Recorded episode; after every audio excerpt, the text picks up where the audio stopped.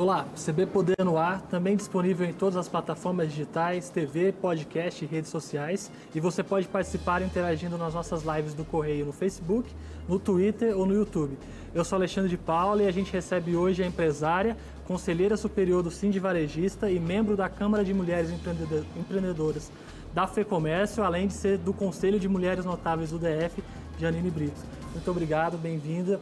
A gente está passando por uma polêmica agora ali na W3, que ela está sendo fechada no domingo e nos feriados para fazer como se fosse o do lazer, né? E muitos comerciantes e varejistas estão reclamando que isso agora na pandemia prejudicou o movimento, trouxe prejuízo num momento tão difícil. Como é que a senhora vê essa iniciativa? É preciso repensar isso?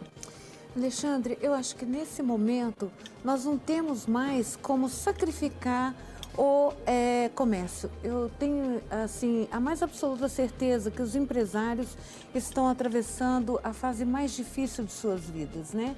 O comércio já foi sacrificado demais durante toda a pandemia. Então, é, é absolutamente assim desnecessário esse fechamento da W3, tendo ao lado o, um dos maiores parques da América Latina, se não o maior, que é o, Parque da Cidade, totalmente disponível para o lazer, totalmente adequado. E, e, e, assim, a poucos metros ali da W3, né, com ciclovia, com área para pedestres andarem, com todo, todo o apoio necessário. E do outro lado nós temos ainda o eixão do lazer. Então, assim, assim a gente não consegue nem entender por que fechar a W3 e acaba prejudicando todo o comércio que está ao longo daquela avenida.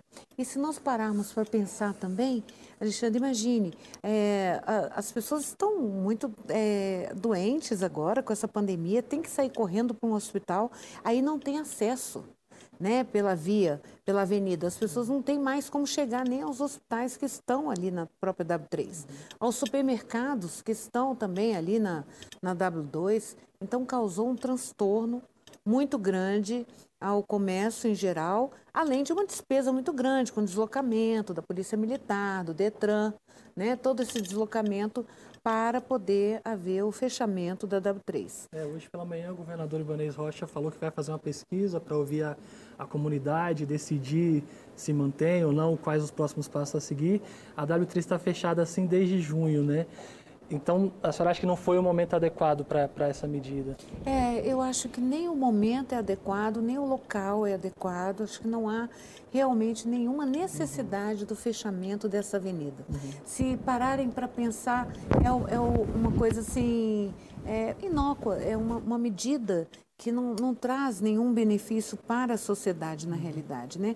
Com certeza o governador, é, reavaliando essa medida, ele vai concluir isso, uhum. né? vai chegar à conclusão que, de fato, aquilo ali traz mais transtornos do que resultados positivos para a sociedade. Então não seria só um problema na pandemia, é um problema do local mesmo, na, na visão do, dos empresários? Sim, na visão dos empresários, o local é totalmente inadequado. Você imagine a pessoa que vem ali da L2, por exemplo, ela não consegue mais acessar nada. E, e, e até para chegar ao próprio parque da cidade ficou agora bem difícil, porque você não consegue passar pelo eixo, né? É, o eixão está totalmente ali isolado e nem consegue passar pela W3. Uhum. Então o acesso ficou bastante dificultado com essa medida. Com a pandemia, o comércio passou por algumas restrições no início, ficou bastante tempo fechado, várias áreas, varejo também quais foram os principais impactos, quais as maiores dificuldades que, que foram enfrentadas nesse momento? Olha, eu acho que o maior impacto foi é, o desemprego que foi causado. O desemprego ele afetou demais a sociedade, né? É, o, as áreas de gastronomia, turismo e eventos, essas foram assim, massacradas. É, há uma dificuldade enorme para que esses segmentos consigam retornar à sua normalidade, não é fácil para eles, vai ser muito difícil eles conseguirem voltar, porém, é, é, eles estão é, fazendo todo o possível. Eu, pessoalmente, acredito numa retomada em forma de V. Desceram ao fundo, uhum. mas vão subir também como um foguete aí, porque uhum. eu acredito muito é, que haja não só o achatamento da curva, como agora uhum. é, eu acredito que ela vai cair consideravelmente da, da pandemia. E haja um controle do vírus, especialmente por causa do clima, né? O Brasil é muito quente, Brasília está muito quente, muito seca, o vírus não, não, não tem sobrevivência em climas desse jeito, então, como nós. Então, eu acredito que agora, eu sou bem otimista, acredito que ele agora vai estar em queda e as pessoas não aguentam mais o isolamento. As pessoas, não, o ser humano é um ser gregário, né? Ele precisa é, de conviver com outras pessoas, ele precisa ter é, essa convivência. Então, o que, que acontece? As pessoas agora vão buscar o lazer, vão buscar um pouco, vão respirar, vão buscar sair. Ninguém aguenta mais ficar trancado em casa. E como conciliar esse essa estafa mesmo, né? esse cansaço de, de estar sozinho, de estar no isolamento, com também as medidas de segurança? Como se proteger nesse momento? Pois é, eu acho que é seguir os protocolos né, que foram passados pelo governo, é, é, seguir esses protocolos, agora é, ter consciência, as pessoas precisam ter sempre a sua consciência própria de que você deve se resguardar, você deve se proteger. Mas isso não é ficando absolutamente em casa o tempo inteiro.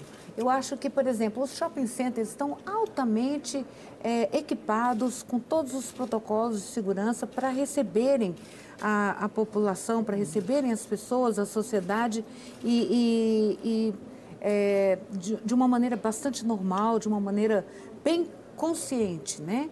Então, por exemplo, é, por que, que as pessoas pararam de fazer seus tratamentos eletivos né, pararam de cuidar de sua saúde, por que elas pararam de é, cuidar do, do, dos tratamentos oncológicos, dos tratamentos cardíacos, dos tratamentos de saúde durante o problema da, da pandemia, durante o início da pandemia. Porque houve uma determinação da Agência Nacional de Saúde, a ANS, que fossem interrompidos esses tratamentos. E o que, que aconteceu? Alexandre, nós vimos agora uma explosão de pessoas que estão vindo a óbito justamente por terem parado esses tratamentos. Então, nós temos que ter bom, bom senso, nós temos que ter equilíbrio para lidar com essa doença. Essa doença é grave, sim, mas não é só ela que é grave, não é a única doença grave. Existem várias outras doenças graves. E se nós formos fechar o comércio, destruir a economia, cada vez que nos depararmos com uma doença grave no, no, país, então nós não vamos mais sobreviver, não vamos ter condição de, de levar adiante a nossa nação, porque é que, nós temos muitas, né? Como é que foi essa preparação para o retorno no comércio, quando houve a flexibilização, né? Foi aos poucos. Como é que foi essa preparação, tanto para dar segurança, tanto para os trabalhadores que estão lá, quanto para as pessoas que também vão fazer compras, visitar e tudo? Pois é, houve muita orientação, né, por parte é, das autoridades e é, a própria mídia também nos orientou bastante sobre aqueles, é, aquelas providências, né, os protocolos que deveriam ser tomados em todas as empresas. Né? A nossa empresa, por exemplo, nós tivemos todos os cuidados, nós procuramos é, arejar bastante a, a, a as lojas, nós procuramos dar o álcool em gel o tempo inteiro, máscara para todos os funcionários, botamos um médico à disposição é, de todos os funcionários. Então, eu acho que todo mundo tem que ter essa preocupação.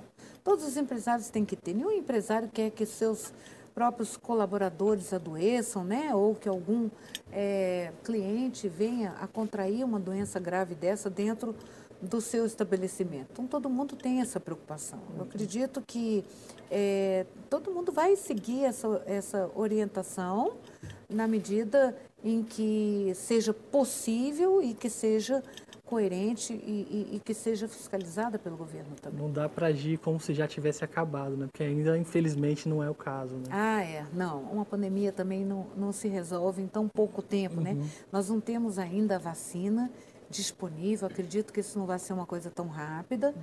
Então, não, não, não dá para se imaginar é, de parar com os cuidados, de forma alguma. Nós devemos uhum. prosseguir com esses cuidados, mas não podemos deixar de viver, não. Voltando na questão da economia, a senhora está falando que prevê uma, uma, um crescimento em V, né? a queda depois do crescimento, essa recuperação em V. Quais que vão ser os principais desafios nesse momento do crescimento? O que, que pode ser feito para que isso aconteça? Quais são os gargalos para se vencer, para conseguir fazer essa, essa retomada? É, eu acho que o, o, um dos maiores problemas que nós vamos enfrentar é justamente a questão da empregabilidade e a questão do abastecimento. Né? Nós temos que lembrar que é, é, é preciso que o governo se sensibilize com relação às, às, a, aos encargos trabalhistas. O empregador ele quer gerar o emprego, mas ele não pode fazer isso de forma suicida. Ele não pode fazer isso é, sem muita cautela. Então, é muito importante que o Estado se lembre que quem gera o emprego é justamente o setor produtivo. E o setor produtivo ele precisa é, de ter um pouco mais de apoio, de ter garantias para que ele faça, para que ele gere os empregos é, com uh, um pouco de tranquilidade, um pouco de garantia. Porque se colocarem a corda no pescoço do empresário, do empregador, aí ele não vai gerar o emprego como deveria. E aí fica mais difícil. Quais medidas que são importantes para isso, então? É, o, o, refis poderia ser uma, uma, uma, alternativa? Sim, o refis ajuda, porque ele facilita a condição do, do, do empresário de retornar ao, ao mercado, né, para que ele possa participar das licitações, para que ele possa colocar a sua vida financeira em dia e, e, e possa é, saldar os seus débitos, especialmente junto ao governo, e com isso ele possa respirar um pouquinho para que ele é, possa retornar às suas uhum. atividades. Então, o refis é uma boa medida, sim, deve ser. Acho que agora o governo tem que fazer a parte dele. É a hora em que ele tem que se conscientizar de que só há uma forma de retornar ao crescimento é apoiando o setor produtivo e facilitando o acesso do setor produtivo às, é, às facilidades que ele precisa ter para retornar às atividades com força total. Uhum. E é aí que virá a arrecadação. Então, é uma bola de neve, né? uhum. né? É aí que haverá o aumento da arrecadação. Então, ele ajuda de cá, recebe de lá. Não adianta sacrificar o setor produtivo, que ele vai estar também sacrificando a si próprio. A arrecadação cai. Está parada no Congresso, mas começou a discussão da, da reforma tributária, né? Sim. Nessa questão também é um ponto importante para o setor produtivo, é algo que, na visão de vocês, precisa ser revisto, precisa ser mudado? Sim, é, nós, nós temos uma é, expectativa em relação à reforma tributária, é, a partir do momento em que ela é, unifica alguns impostos, né? Ela simplifica a tributação. Agora, nós empresários, nós somos meio cabreiros, né? Com uhum. relação a tudo isso. A gente fica é, meio de olho no que, que vai acontecer, esperando que não vá haver aumento uhum. de carga tributária, como a gente acaba é, ouvindo muito, né? E lá vem a CPMF, enfim, a gente tem muito receio desse aumento de carga tributária porque nós não suportamos mais isso, nós não temos mais capacidade é, financeira de arcar com mais tributos. Né? No Brasil fala-se de burocratização desde sempre, né, como um problema. É. Continua ainda muito sério, ainda é uma questão que atrapalha muito? Sim, a, a, a burocracia ela sempre foi um, um, um entrave, né? sempre foi um obstáculo muito grande para o desenvolvimento. Porque quando você poderia estar já é, gerando recursos, quando você já poderia estar trabalhando, quando você poderia estar empregando, quando você poderia ter retorno do seu investimento, você está lá atrás parado, né? Eu vejo que eu mesma estou querendo a, ah, é, abrir uma, uma filial da minha empresa e já tenho aí um ano aguardando aprovação de projeto. Então você uhum. veja o tempo que se leva, isso não é aqui no Distrito Federal, uhum. no estado de Goiás, mas o tempo que se leva com essa parte burocrática para você avançar. Uhum. Né? É um tempo que fica parado, algo que poderia já estar começando a gerar emprego. Ah, com certeza. Mais. Você poderia estar girando a economia de todos os lados, né? Então é ruim para todo mundo. Eu não vejo onde é que se ganha alguma coisa uhum. com a burocracia. Como está a expectativa do varejo para o fim do ano? Né? Sempre é um momento em que as, que as compras aumentam, as vendas aumentam. Esse ano, mesmo com a pandemia, também é uma expectativa positiva? Sim. É, nós imaginamos que haverá um pequeno aumento, um aumento menor do que houve o ano passado, em virtude da pandemia, mas ainda assim um aumento em torno de 2% a 3%, 2% a 3%, quando o ano passado o aumento foi de 5%, o outro ano uhum. de 4%. Então imaginamos que ainda, ainda assim haja um pequeno aumento. Acho que as pessoas têm que respirar um pouco, elas precisam de um pouco de alegria. Nós temos que olhar o lado emocional também do ser humano. O ser humano não, não vive só é, de tanta de, de, razão e nem tão pouco de tanta dor, de tanto sofrimento.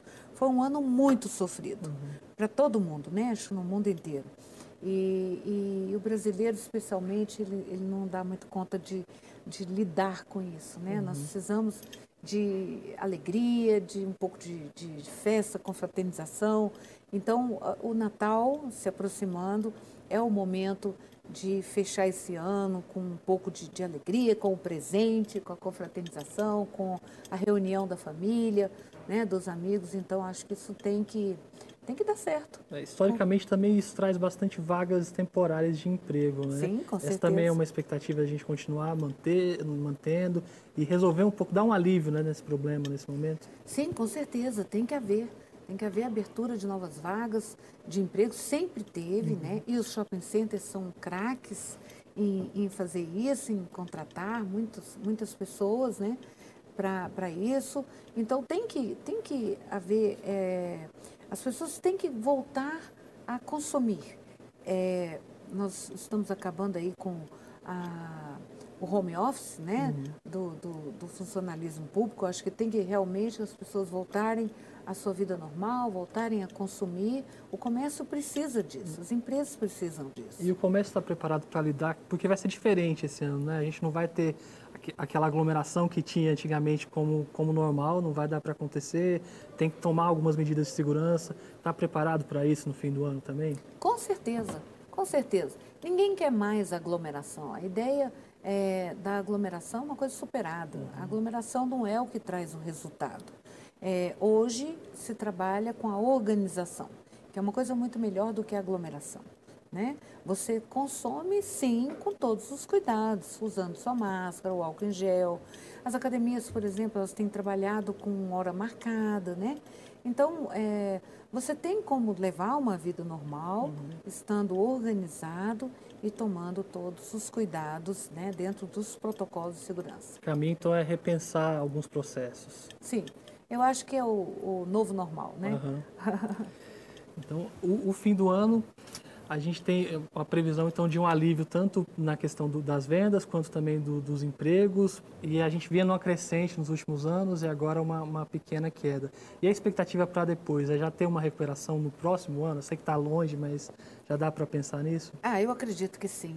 Eu acredito que sim. Ah, as pessoas, a população, o comércio, a economia é, estão ávidos por é, o retorno, né? Uhum. Ninguém aguenta mais essa, esse ano meio morto que nós tivemos, né? Foi um ano adormecido, digamos assim. Não no meu segmento, mas no meu segmento é material de construção. A gente precisa ir para um breve intervalo e já retorna falando justamente do, do segmento da construção civil. É, um minuto e a gente volta com mais CB Poder, que hoje recebe a Conselheira Superior do Sind Varejista e membro da Câmara de Mulheres Empreendedoras da FEComércio e do Conselho de Mulheres Notáveis UDF, Janine Brito.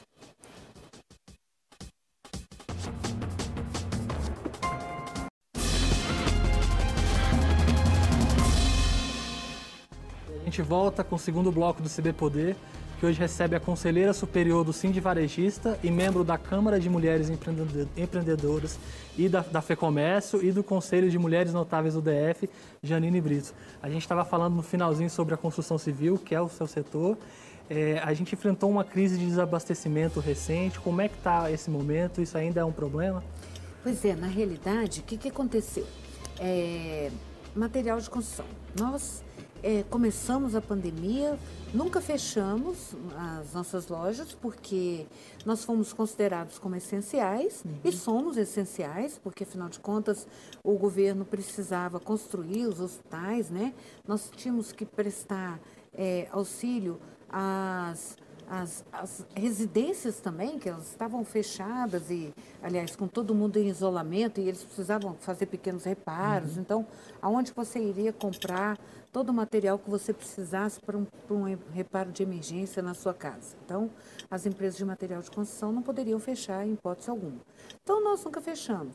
Mas no início houve uma queda, assim, imensa né, no, no, no, faturamento das empresas. Era mais aquele, aquela venda emergencial mesmo. Só que aí as pessoas perceberam, Alexandre, foi muito interessante isso, elas foram percebendo que suas casas precisavam de reparos maiores e as pessoas começaram a investir muito em suas residências. E houve um boom, uma explosão é, na construção civil de um modo geral. E todo mundo começou a querer realmente é, mudar de casa, investir em, em moradia, né? E aí o material de construção e a construção civil teve uma retomada rápida. Uhum. Ela, ela teve um crescimento muito grande. E devido a isso, ela, nós começamos a sofrer uma falta de abastecimento por parte das usinas. As usinas tiveram dificuldade de abastecer o mercado de material de construção. E nós estamos hoje enfrentando uma, uma falta de abastecimento muito grande. Não se esperava, então, essa retomada tão rápida? Tão rápida e tão grande, né? Uhum. E as usinas também desligaram os fornos, sabe, é, do aço, né? Então, leva três meses para esfriar, depois três meses para aquecer novamente. E aí, com isso, o estoque regulador foi acabou sendo todo utilizado e aí é, também a falta de insumos, uhum. né? Enfim, houve um, um uma série de fatores aí que contribuíram para a falta de abastecimento e do tudo isso traz também aumento dos preços, né? Com certeza. Houve uma explosão de preços. Nós uhum. já estamos aí com mais de 80% de aumento no aço no DF aqui. No DF não, no Brasil inteiro, uhum. né? Eu acho. e o que, que dá para fazer para resolver esse problema, para dirimir essa questão? Assim que retornar, é, tudo retornar à normalidade, com certeza haverá uma adequação, né? do, do, da, havendo a matéria-prima, havendo o fornecimento do aço em geral, as coisas vão se adequar e devem melhorar um pouco de uma forma geral. Não acredito que vá voltar a estaca zero, porque houve todo uhum. o, a, a, alta do dólar, né? Tudo isso mudou e tudo isso vai influenciar o valor. Mas as coisas vão se adequar e eu acho que pelo menos não haverá mais a falta no abastecimento do aço. A construção civil historicamente sempre foi muito importante na economia do DF, do Brasil como um todo, mas aqui no DF principalmente, e também pelo potencial de gerar empregos, de Sim. várias vagas. E a maioria dos economistas apostam na construção como um, um dos setores que vai puxar essa retomada econômica no pós-pandemia. A senhora também acredita nisso? Acha que vai ser assim mesmo? Com certeza. Você imagine que a construção civil, você sabe por quê? Que ela é a mola mestra? Porque a partir do momento que você começa a construir, além de você gerar muito emprego, você movimenta toda a economia. Porque você trabalha com. Na, durante a construção, você é, é, acaba consumindo muitos produtos da, da, da, economia toda, né, do setor produtivo todo, e depois que você está com a obra pronta, aí você começa a movimentar outros setores, o moveleiro, por exemplo, né? Aí, aí vem todos os outros setores também em escala sendo consumidos. Então, ela é a, a base de toda a economia. Acaba todos os outros entrando ali também. A senhora faz parte da Câmara de Mulheres Empreendedoras da FEComércio. Sim. Quais estratégias podem ser tomadas, feitas agora para estimular o empreendedorismo feminino, aproveitando esse momento também de, de crise para buscar novas oportunidades, o que, que, pode ser feito agora? Então, nós temos inclusive nos reunido recentemente e temos tido muita preocupação com a situação da mulher, de um modo geral. Porque a mulher acaba sendo sempre a mais prejudicada, né? Você imagine, quem tem uma empresa, na hora de demitir, quem que ele vai demitir? Provavelmente a mulher. Ele acaba demitindo primeiro a mulher. Porque a mulher, ela é, é quem engravida. Então, se ela estiver grávida, ela durante toda a gravidez, ela já tem um, uma facilidade maior, ou melhor, ela tem prerrogativas, né? Uhum. Por causa da pandemia, então ela poderá até, ela vai ter uma preferência do home office, ela vai ficar em casa, ou até é, vai ser afastada. É, depois ela se adoecer alguém em casa, quem é que vai cuidar? É a mulher. Então, ela sempre vai acabar sendo a primeira a ser demitida em quase todos os casos, né? Então, a mulher acaba sofrendo muito mais. E nós temos uma preocupação muito grande, inclusive, com a mulher empreendedora. Por quê? Porque acaba sendo a grande saída para as mulheres. É, elas acabam é, ficando fora do mercado, é, qual a saída para a mulher? Uhum. Ela tem que se manter, ela, tem, ela não pode perder espaço depois de tanto tempo lutando né, pela evolução da mulher no mercado de trabalho, tanto, tantos anos de luta, isso não pode haver uma perda tão grande em função da pandemia. Então, nós temos nos preocupado bastante com a situação da mulher e eu acho que é um, um, um golaço para ela quando ela passa a empreender. E nós temos que nos preocupar com isso, as condições da mulher. É uma luta que continua, né? Porque a gente ainda vê diferenças salariais de mulheres e homens que estão no mesmo patamar de, de, trabalho, de qualificação. Em torno de 30%. Poucas mulheres em, em, em cargos de, de, destaque, como o seu, por exemplo, não é uma coisa tão comum. Não. Ainda tem muito a, a, se fazer, né? É, é em torno de 30% a diferença entre homens e mulheres ocupando o mesmo cargo. Olha, isso é um absurdo, né? É um absurdo. É uma minoria as mulheres que ocupam cargos de liderança nas grandes empresas, né? É, até no próprio governo, em tudo quanto é, é, canto, você vê a mulher sempre é, muito prejudicada. Então, nós não podemos cansar, não podemos desistir de lutar muito. Como mulher. é que se muda isso? Com mudança de cultura, com educação? Eu, eu acredito que é, é, é educação, né? Desde a infância, lá no comecinho, as pessoas têm que começar a entender que não, não pode haver essa diferença tão grande nos direitos entre homens e mulheres. Diferenças há, né? Sempre, claro, mas não são diferenças biológicas e não diferenças em relação aos direitos entre homens e mulheres, né? A gente está caminhando para o finalzinho, mas ainda dá, dá, tempo de mais uma pergunta. A senhora é autora de dois livros, né? Podia falar um pouquinho mais sobre eles para a gente? É, já são três livros ah, agora. Ah, é, são dois sobre empreendedorismo, um sobre a mulher, de modo geral, e o que as transformações da mulher através do tempo, as mulheres antes e depois dos 50 anos.